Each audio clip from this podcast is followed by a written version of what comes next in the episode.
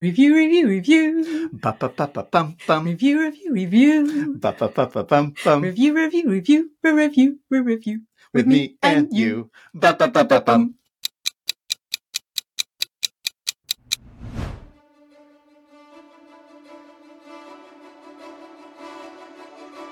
Welcome to our Time to Show Up review episode where Nathalie and I take a deeper dive into last week's interview. If you hadn't had the chance to listen to that yet, you might want to check it out before listening further here. It'll make a lot more sense that way. That's right, because in this episode, we will be talking more about the theory behind the material that came up in that interview so we can better understand the elements that were going on there. We'll also be suggesting reading, practices, and models that may help listeners like yourself who are experiencing resonant challenges and opportunities in their own lives. In this, our first season of Time to Show Up, we're making all of our content freely available to the public. But in the future, these review episodes will only be available within our subscriber community. Members of this community will have access to all Time to Show Up content, plus additional resources, materials, access to online forums, live events, and small groups. Since we know that just listening to stuff isn't usually enough to facilitate desired change, we've designed this community to give you the support you need to take your learning even further. And if you join us at the start of our journey and sign up before April 5th, 2024, we're offering a no strings three month membership for free at timetoshowup.org. That's right. And if you choose to stay on with us, which we hope you will, we'll give you a 25% early bird discount just to say thank you. If you're tuning in after that April date, don't worry, you can still try out a free two week membership with no obligation. There are different packages to choose from, and you can find out more and get in touch at timetoshowup.org. So, without further ado, So, we've just been reflecting on our conversation with Athene and thought we would unpick some of the key themes and maybe some of the practical elements from the conversation we had. Uh, Aaron, what most struck you about the conversation? Uh, the thing that struck me the hardest, I think, was the um, firmness with which she said, uh, "When you start something, you finish it." This is something that I learned from my parents. Yeah, and I kind of had a sense in the beginning that that was going to be uh, a theme. Um, so we'll get into it a bit, but uh, like as a broad theme, the the, the laws or frameworks mm-hmm. that we receive from our culture, from our parents, from society that might be up for rewriting. Yeah, yeah, I think that might be one for her. And uh, yeah, same question for you. What's like kind of your your standout? Um, well, I think it's sort of in the line of obligations, mm. like what you absolutely must adhere to. It's like the spine of the way that you show up in the world um, around obligation and duties, and the fact that she clearly has longing, but that all the other needs from other people, from understandably her, to her family, to her patients, that those needs all have to get met first and even some of the smaller needs. I mean, obviously, it's important to get fed, but if you've got a slightly sloppier rice or less uh, cooked, you know, the, the, the, the list extended um, and really encroached upon the time that she could have taken for herself. So I think those are the, the key things, like the obligation and duties to others first, and yeah. then to myself second. Yeah.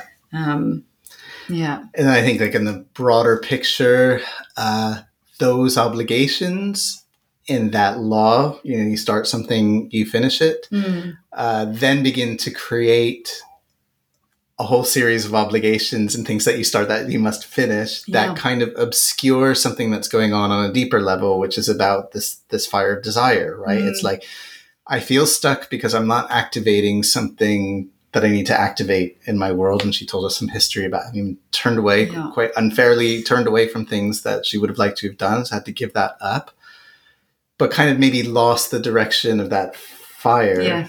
In that the solutions that we're thinking of, both practical and more process oriented, are about warming that up again. Yeah. Right? So it can kind of direct her to whatever might come next. Like fanning the embers. Fanning the embers, yes. Quite dormant. Yeah. And I think interestingly, because she was saying that she wanted clarity, insights, and aha moments. And I think for all of those things, I would suggest one needs space and time for those for those questions to be able to land and then for any kind of uh, answers to start to arise and so that there was something around the spaciousness of her life and how everything is pushed in terms of the to-do list. It just occupies all of the space and all of the time. Um, and some of those things are really complicated, like the systemic issues that she talks about with the Yeah. childcare, with the family issues of um, perhaps taking on different roles, going away, coming back, realizing that the re-entry is going to cost a lot because it means that she hasn't been there for a week, so these things haven't been done, or the daughter's missing her, or I don't know, it's like the weight of her carrying everything else on her shoulders Yeah. uh, was really like kind of I, I read that into the conversation.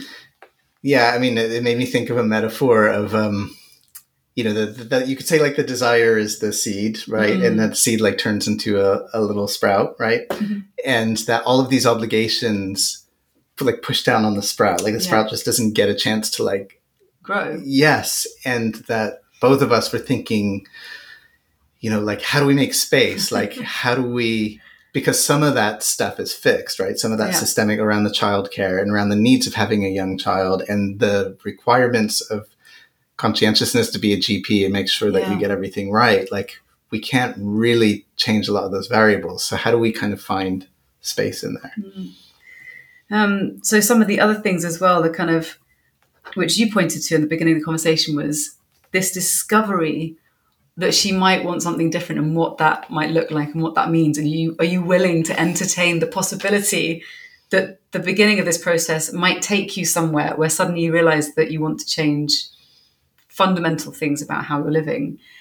And she was really courageous. There She was like, right there, right? Such courage. Um, and then the willingness to actually look at kind of, I suppose, some of the some of the key things earlier on, like when she wanted to do, um, when she had doubts about her medical training, and people would say, "No, you just got to keep going." It's similar again. What you start, you must finish. But hearing this from different places, and then being turned away from urology, which would have at least given her something specific to hone her perfectionism, to kind of, you know, all of that stuff where it could have been really valuable to her, and she would have excelled.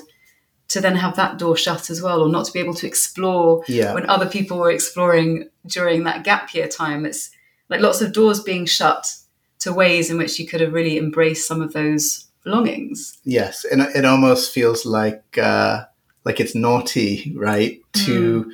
play and explore. Like there was, I think I forget how she said it, but like about Yeah. the gap, the gap year. It's like that's not what that's not for you. Like you know, Yeah, don't, like, a mess childish thing or a yeah, and it's like so important if you can, right? And of course, not everybody can find that time a whole year, but like to to work your way towards something, Yeah. right? And there's great indicators here, right? So we know that she's got like a perfectionist side Mm. we know that she prefers something with focus. Yeah. Right. That urology would have been and didn't happen, and that maybe GP is too wide. So whatever it's gonna be, it's probably gonna be a little bit more coherent as Yes. a discipline, right? Yeah.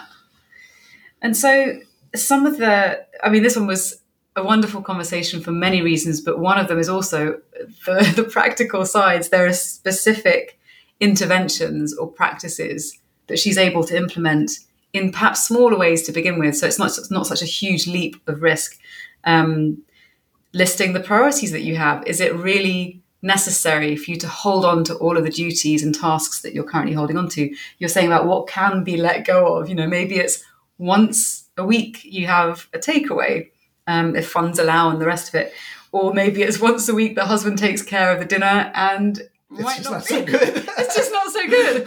Um, maybe that's the night you have a little bit more wine. I'm not advocating that one has, you know, there's way- ways to manage expectation, but compromise. Like it doesn't have to be perfect all the time, Mhm. um, and to be a bit playful and silly with that.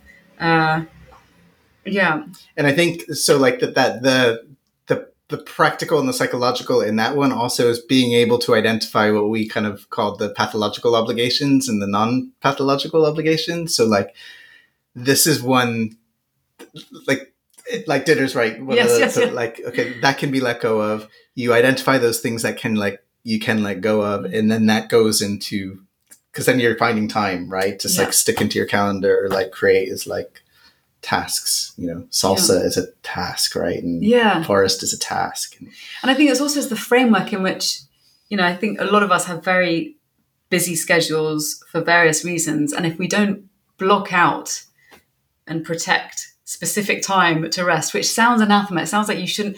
Why should I block out time and make the effort to create time in which to rest? But it's really important. Otherwise, that time just gets cannibalized by duties, by overdue tasks, obligations, to do lists that never ever end.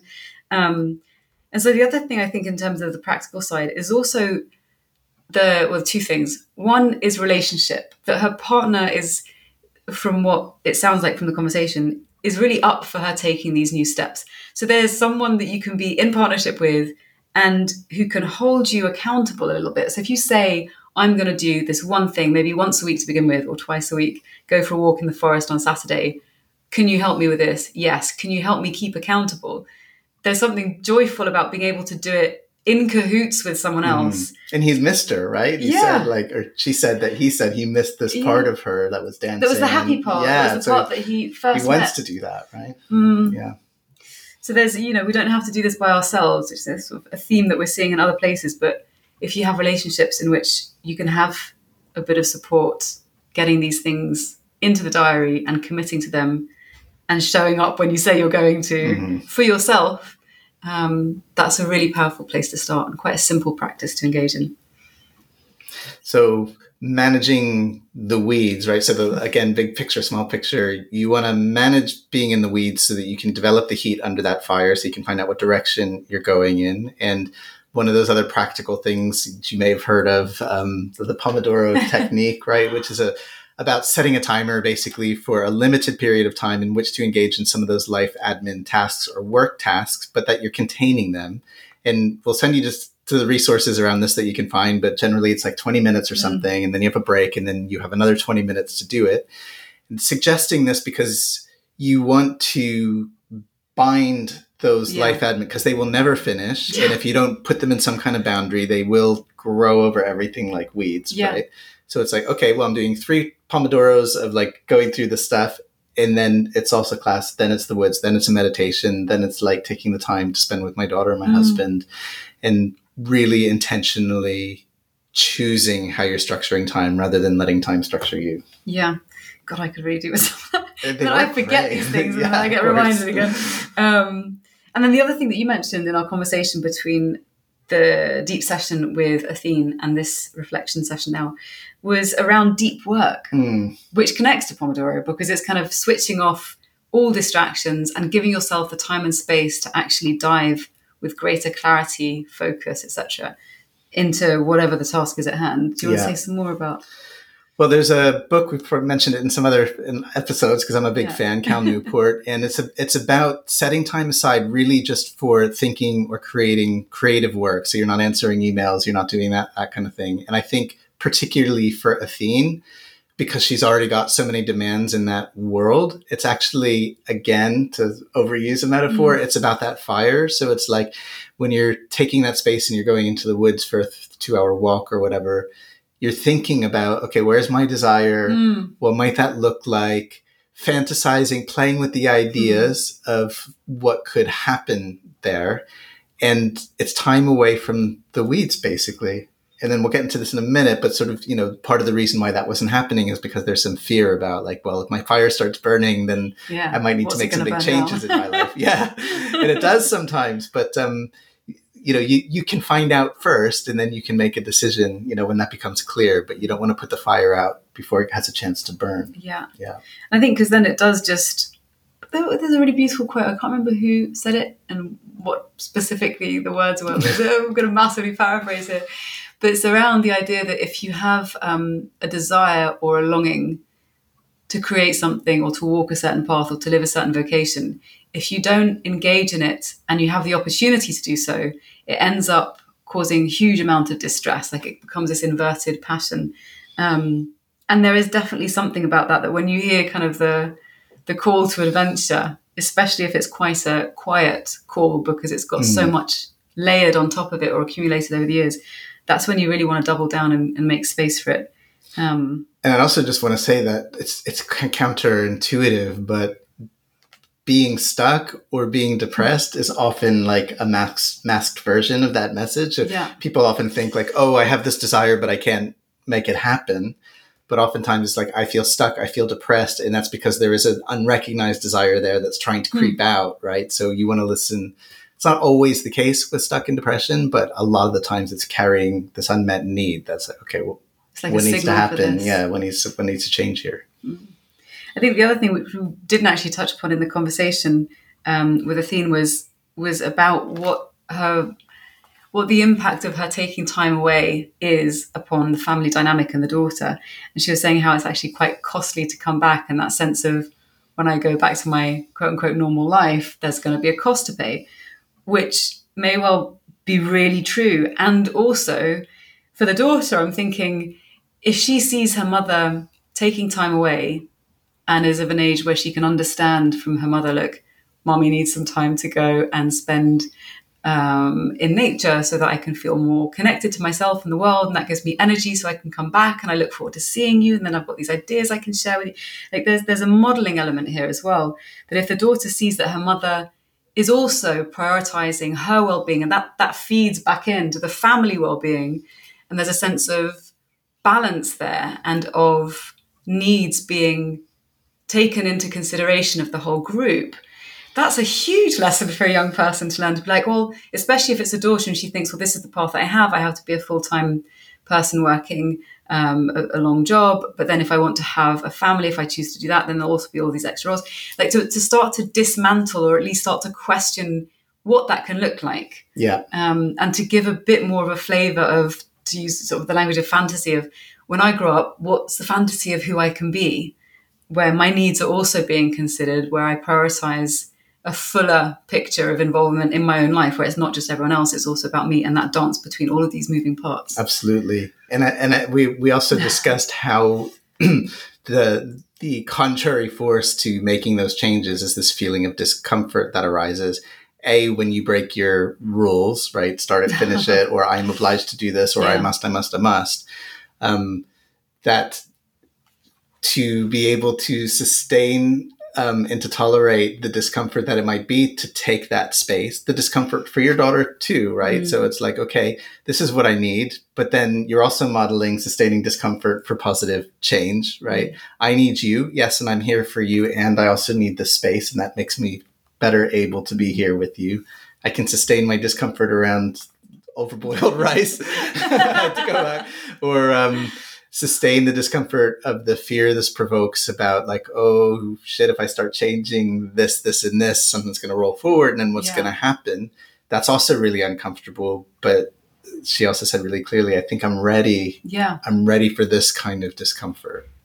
Because there's also some i think sometimes there's the fear of of the fire getting out of control and burning everything down or of an unraveling. Yeah. and if you're in a family first of all, just if you're in a family, that's a lot of responsibility. And then also patience. And she was one of the things that really stuck out to me was um, the kind of the, the, fact that as a GP, she would go back home afterwards and start looking through all of the different things. If there was a red flag, I'm thinking, my God, how does you're literally taking on the world's problems and they have real impact? Mm-hmm.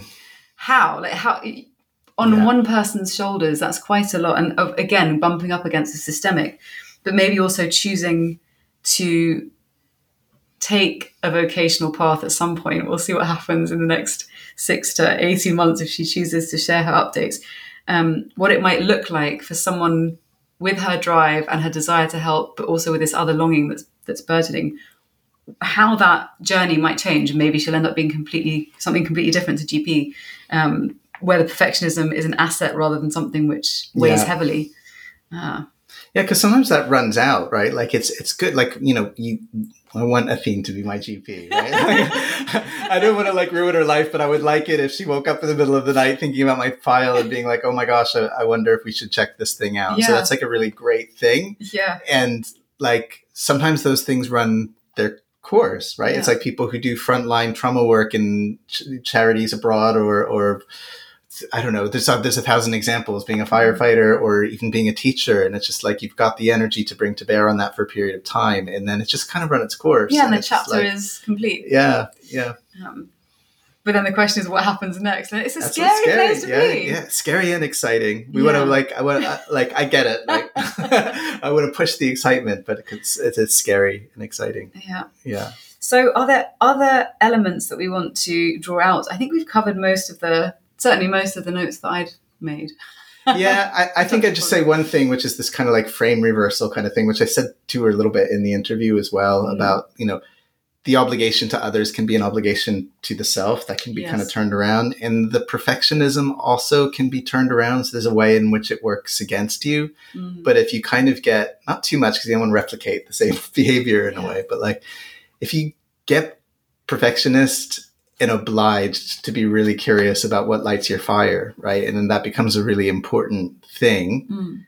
You don't have to give up your care and obligation for others, right? And you don't have to give up getting it right for others. But if you spent half as much time getting mm. it right for yourself as you do for others, I mean, we both thought after that interview, we were like, whoa, she's got a lot of energy. Like she's yeah. like, she's like ready your blossoming analogy. Like she's so mm. ready, and we're uh, I feel really excited about the potential yes. to, to, to just go for it. Yeah, I really like. I really felt it. Like yeah. honestly, I really felt it. And I think there's there's so the other little bit which when thinking about reframing was around the experimentation, the and kind of how do you unhook dynamics that are so familiar that they feel unavoidable.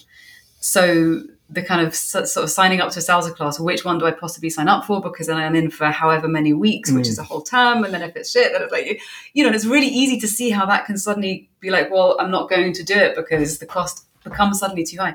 But if the commitment is to experimentation, then you basically change the way in which you're approaching success. So then success is not full commitment, finishing the whole course despite hating it. Success is, oh, I learned that I like this, or this is really not for me. Great, tested, sorted, figured out. Next one. Yeah, or even this is good uh, enough for now. Like oh, it's not is, the perfect one, it's like it's getting me going. Yeah. yeah, trying it, trying getting, it. getting your feet in the in the water. Yes, yeah, and it's amazing how much things can change when you start to get positive feedback from that sort of more experimental style. Um, yeah, well, I'm really excited to check in with her. I felt like the interview ended with a, a lot of excitement on her part to yeah. try and, and move some of these these things. Ah, there was one book that you mentioned that we should yes give to you guys. So, Getting Things Done by David Allen. I always say it's the best self help book with regard to productivity you'll mm-hmm. ever get. It's it's not particularly psychological, but it is in the way that it teaches you to get stuff into a system rather than hold it in your head, which actually creates that. a lot of space. It changed my life. I swear, I was so disorganized until getting things done. So I'll probably forgive me. I probably mention ah. that a lot. Lots of people are really into it. GTD, this it's like a cult status because I think it's changed a lot of people's lives. I'd also throw out a really old one, Go for like it. old psychology book, and there's been a lot of revisions since then. But uh, Eric Berne, Games People Play. Oh. It's like from the 50s. It's definitely dated, but it's about scripts, right? So it's about family scripts that you live by, like start something, you finish something, you're obliged mm. to do this, and how you can identify them and then sort of start changing those kind of things. So it's kind of pop psychology. It's called transactional analysis they're much more refined versions yeah. these days, but that's kind of the original start. And I'm taking notes so that I can share these with you. So, Games People Play, Getting Things Done, The Deep Work by Cal Newport. Cal Newport, which will also have been cited in some of the other episodes because that seems to be like a good focused one for our days of social media and split attention. Um, and then any other resources that we think will be useful to this episode will be in the show notes. So thank you very much for showing up with us and looking forward to seeing you in the next, one. the next one. Yeah. yeah. Take care.